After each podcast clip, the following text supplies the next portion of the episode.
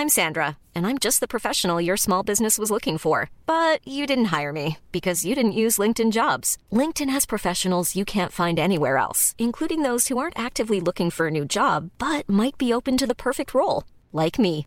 In a given month, over 70% of LinkedIn users don't visit other leading job sites. So if you're not looking on LinkedIn, you'll miss out on great candidates like Sandra. Start hiring professionals like a professional. Post your free job on linkedin.com/people today.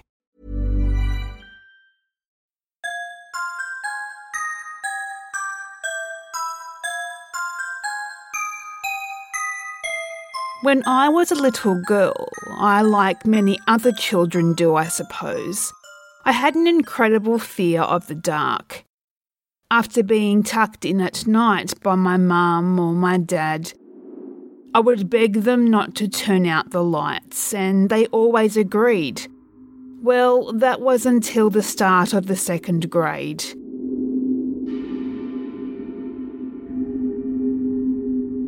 It was the start of the second grade that my parents decided that I was a big girl now and needed to learn that the dark was nothing to be afraid of.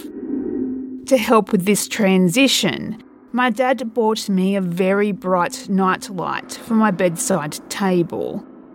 I hated the idea of just having this light on at first but after my mother shut off my room light switch and showed me just how bright the night light was, I warmed up to the idea.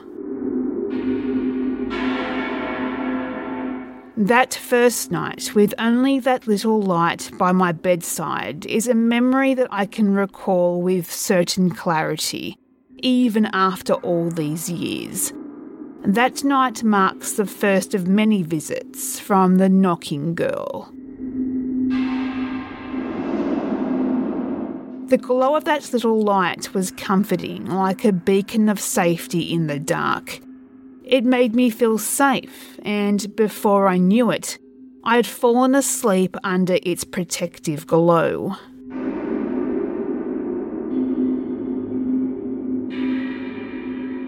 Three distinct knocks woke me from my slumber sometime later in the night.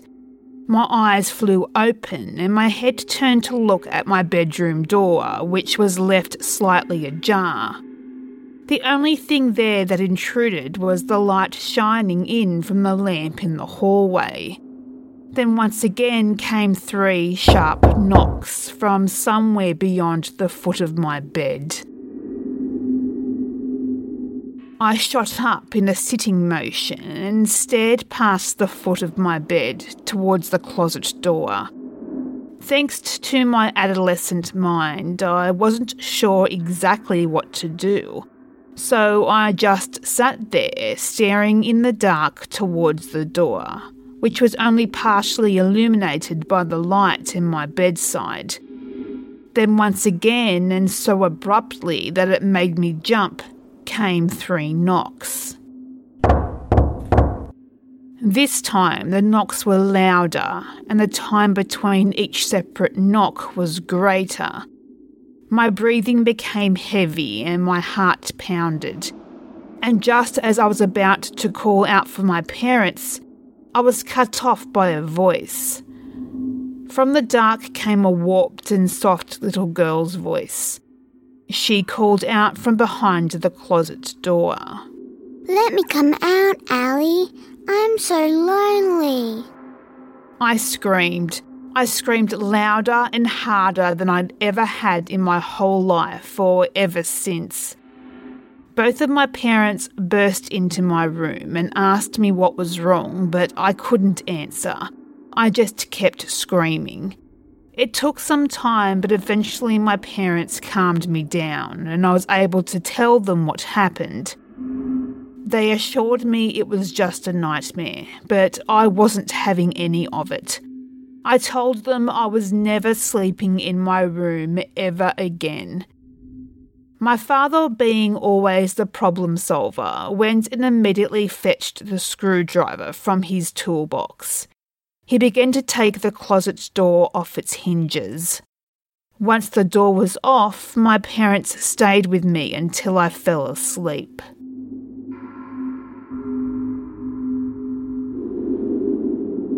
The knocking girl never returned to my room after that night, but she never left me alone either. I found out the very next day a couple of rules about the knocking girl. The first was that it didn't have to be dark for her to come visit me. The second rule was that it didn't have to be a closet.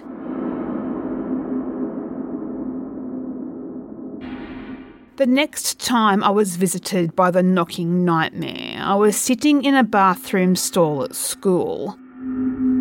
It was just after gym period, and the physical exercise had helped move along that morning's breakfast to my lower intestine, and I was pretty thankful when I found the bathroom empty.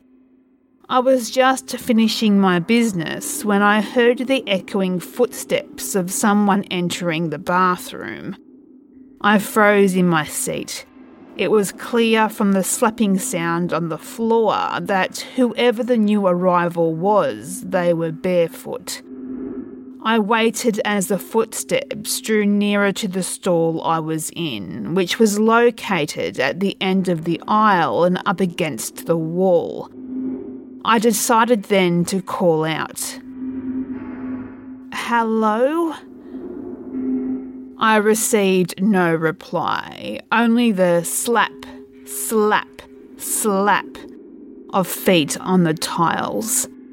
Somehow the silence was more frightening than if anything at all would have answered me. I didn't call out any more after that but out of instinct, I picked my feet up slowly off the floor and scooted as far back on the toilet as I could, placing my feet on the rim of the bowl. Slap, slap, slap. The footsteps were nearly at my stall now.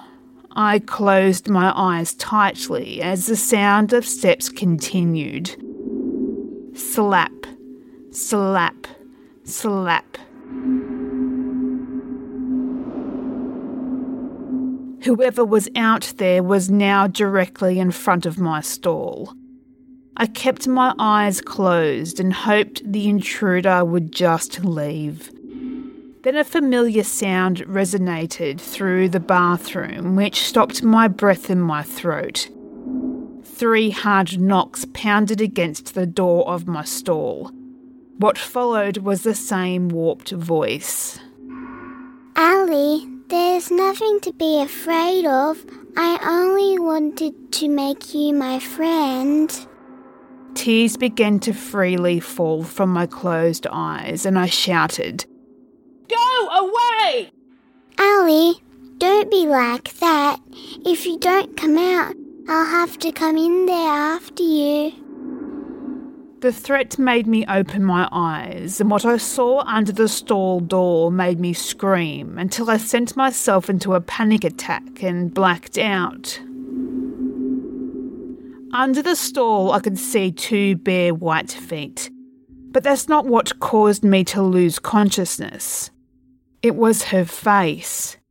It stared at me from under the stall the face of a girl with wide blue glaring eyes and a mouth that had its bottom jaw removed so that her tongue hung down and swung loosely from her open maw. Her neck was unnaturally long and it was twisted underneath the stall door, just enough so that her head was partially in the stall with me. Hey, it's Ryan Reynolds, and I'm here with Keith, co star of my upcoming film, If, only in theaters, May 17th. Do you want to tell people the big news? All right, I'll do it. Sign up now and you'll get unlimited for $15 a month in six months of Paramount Plus Essential Plan on us. Mintmobile.com slash switch. Upfront payment of $45 equivalent to $15 per month. Unlimited over 40 gigabytes per month. Face lower speeds. Videos at 480p. Active Mint customers by 531.24 get six months of Paramount Plus Essential Plan. Auto renews after six months. Offer ends May 31st, 2024. Separate Paramount Plus registration required. Terms and conditions apply if rated PG.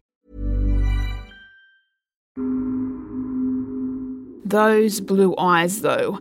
They were the last thing I remember before waking up in the nurse's office. I was told later that the school janitor was mopping in the hallway just outside the bathroom when he heard me scream bloody murder. The school called my mum, and I was questioned over and over about what happened in that bathroom. I really didn't know what to say, so I made up a story about falling asleep when I was on the toilet and having a nightmare. The school sent me home anyway, and my mother was furious. Look, she didn't ground me or anything though. I think she just felt sorry for me and didn't know how to help me. I told her I was fine when she asked me later that day. I lied.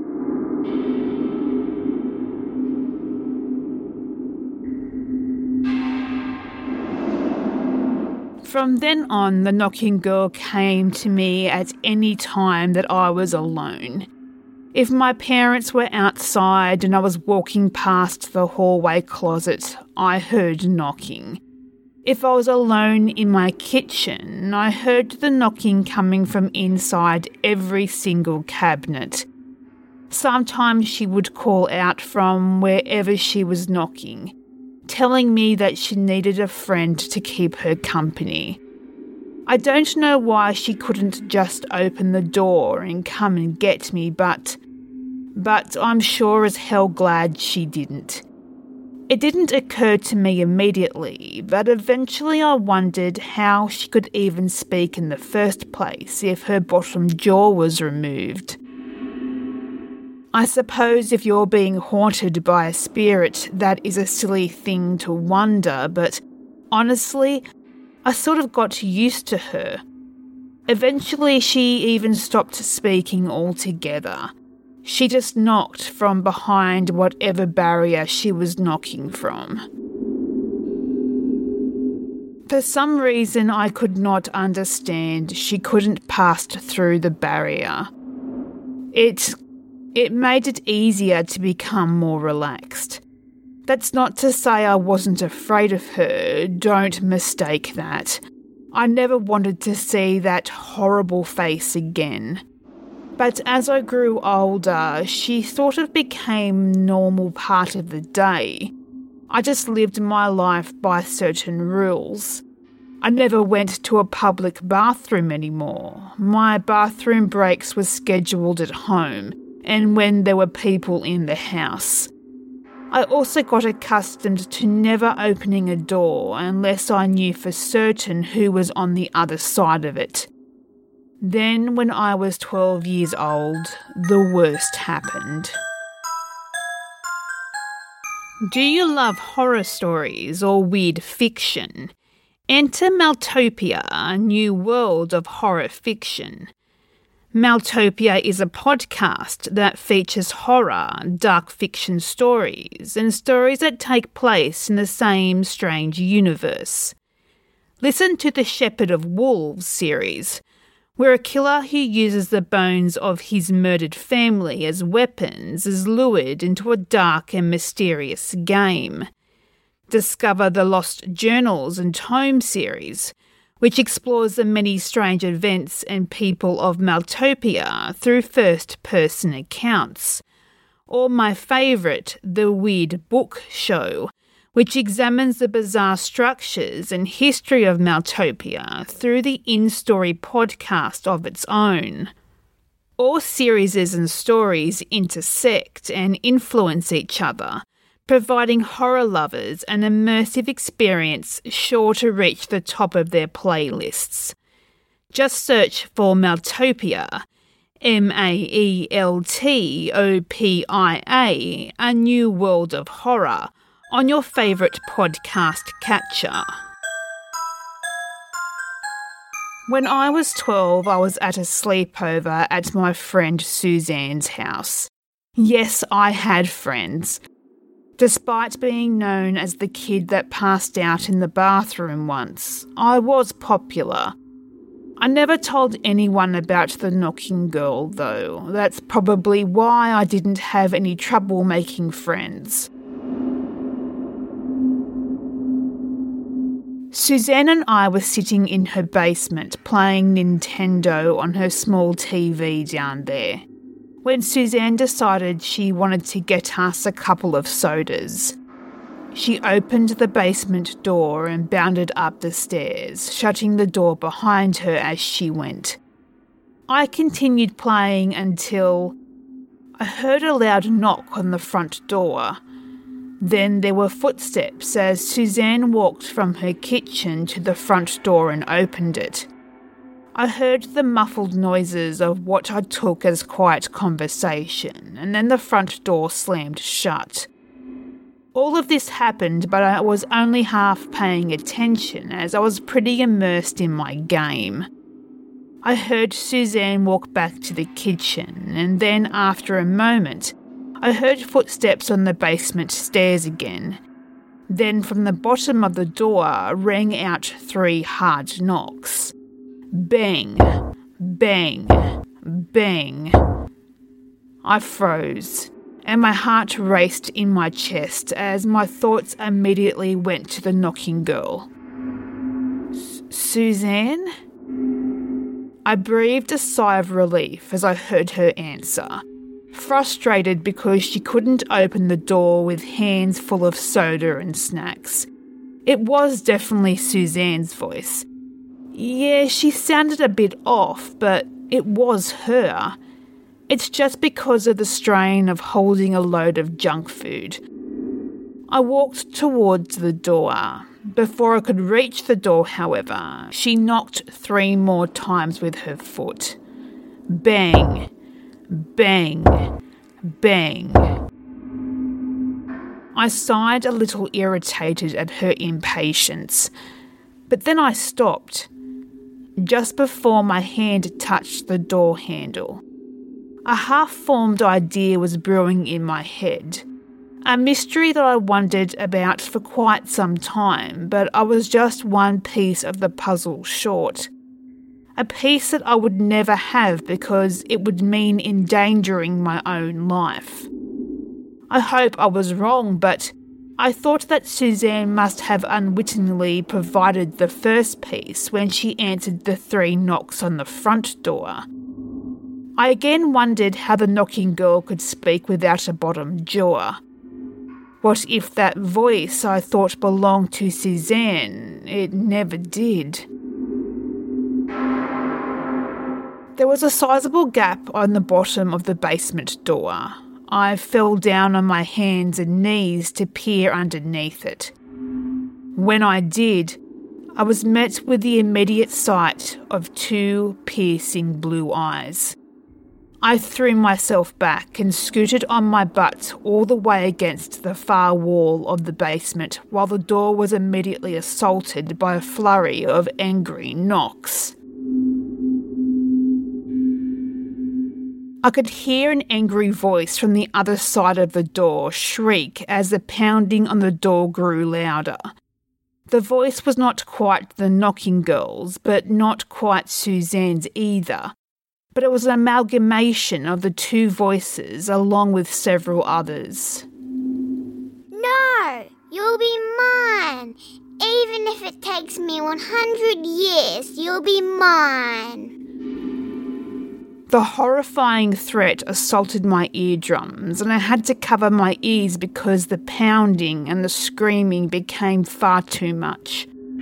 My heart began to race, and I began to cry as I was stricken with my second panic attack. And like that time in the bathroom, I fainted.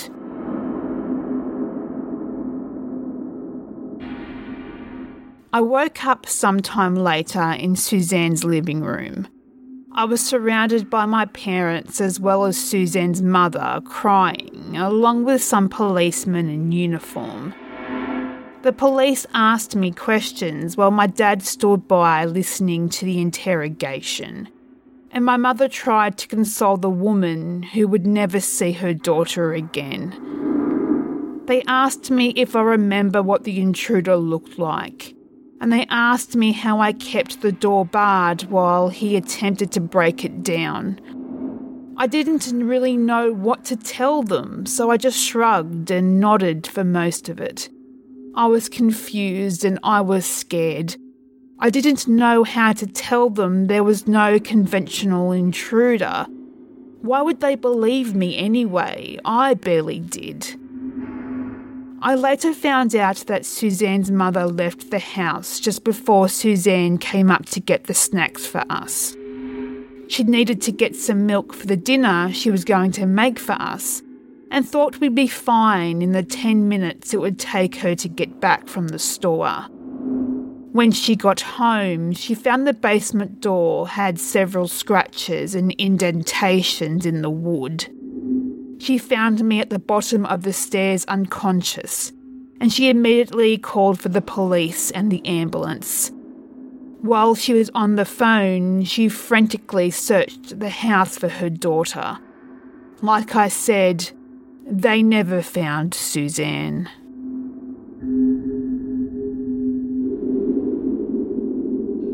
I felt bad for Suzanne and I felt bad for her mum. But I didn't know the knocking girl would come after anyone else. How could I? Still, I wish I would have said something. Even then. Even if I had, maybe Suzanne would be the only disappearance I would have to mourn. On that day at Suzanne's house, it was so long ago. I'm a fully grown adult now, living in my parents' house that they left me in their will after they too disappeared. Every door in the house has been removed, except for the front door and back door, obviously. Tonight I'm opening my third bottle of wine this week. It's always easy to handle the nights when I'm toasted. Tonight will be like every other night. I will sit in my chair facing the front door. I will wait for the knocking girl to come. She always does. Sometimes she speaks in Mum's voice. Sometimes she speaks in Suzanne's voice. Sometimes she speaks in Dad's voice. And sometimes she speaks in a completely different voice that I may or may not recognise but she always knocks, intruding on my home. I have dealt with the knocking all my life, and at 34 I have grown tired of the knocking. With each bottle of wine, however, I believe I've grown closer to answering that knock. Maybe tonight will be the night that I let the knocking girl inside to play.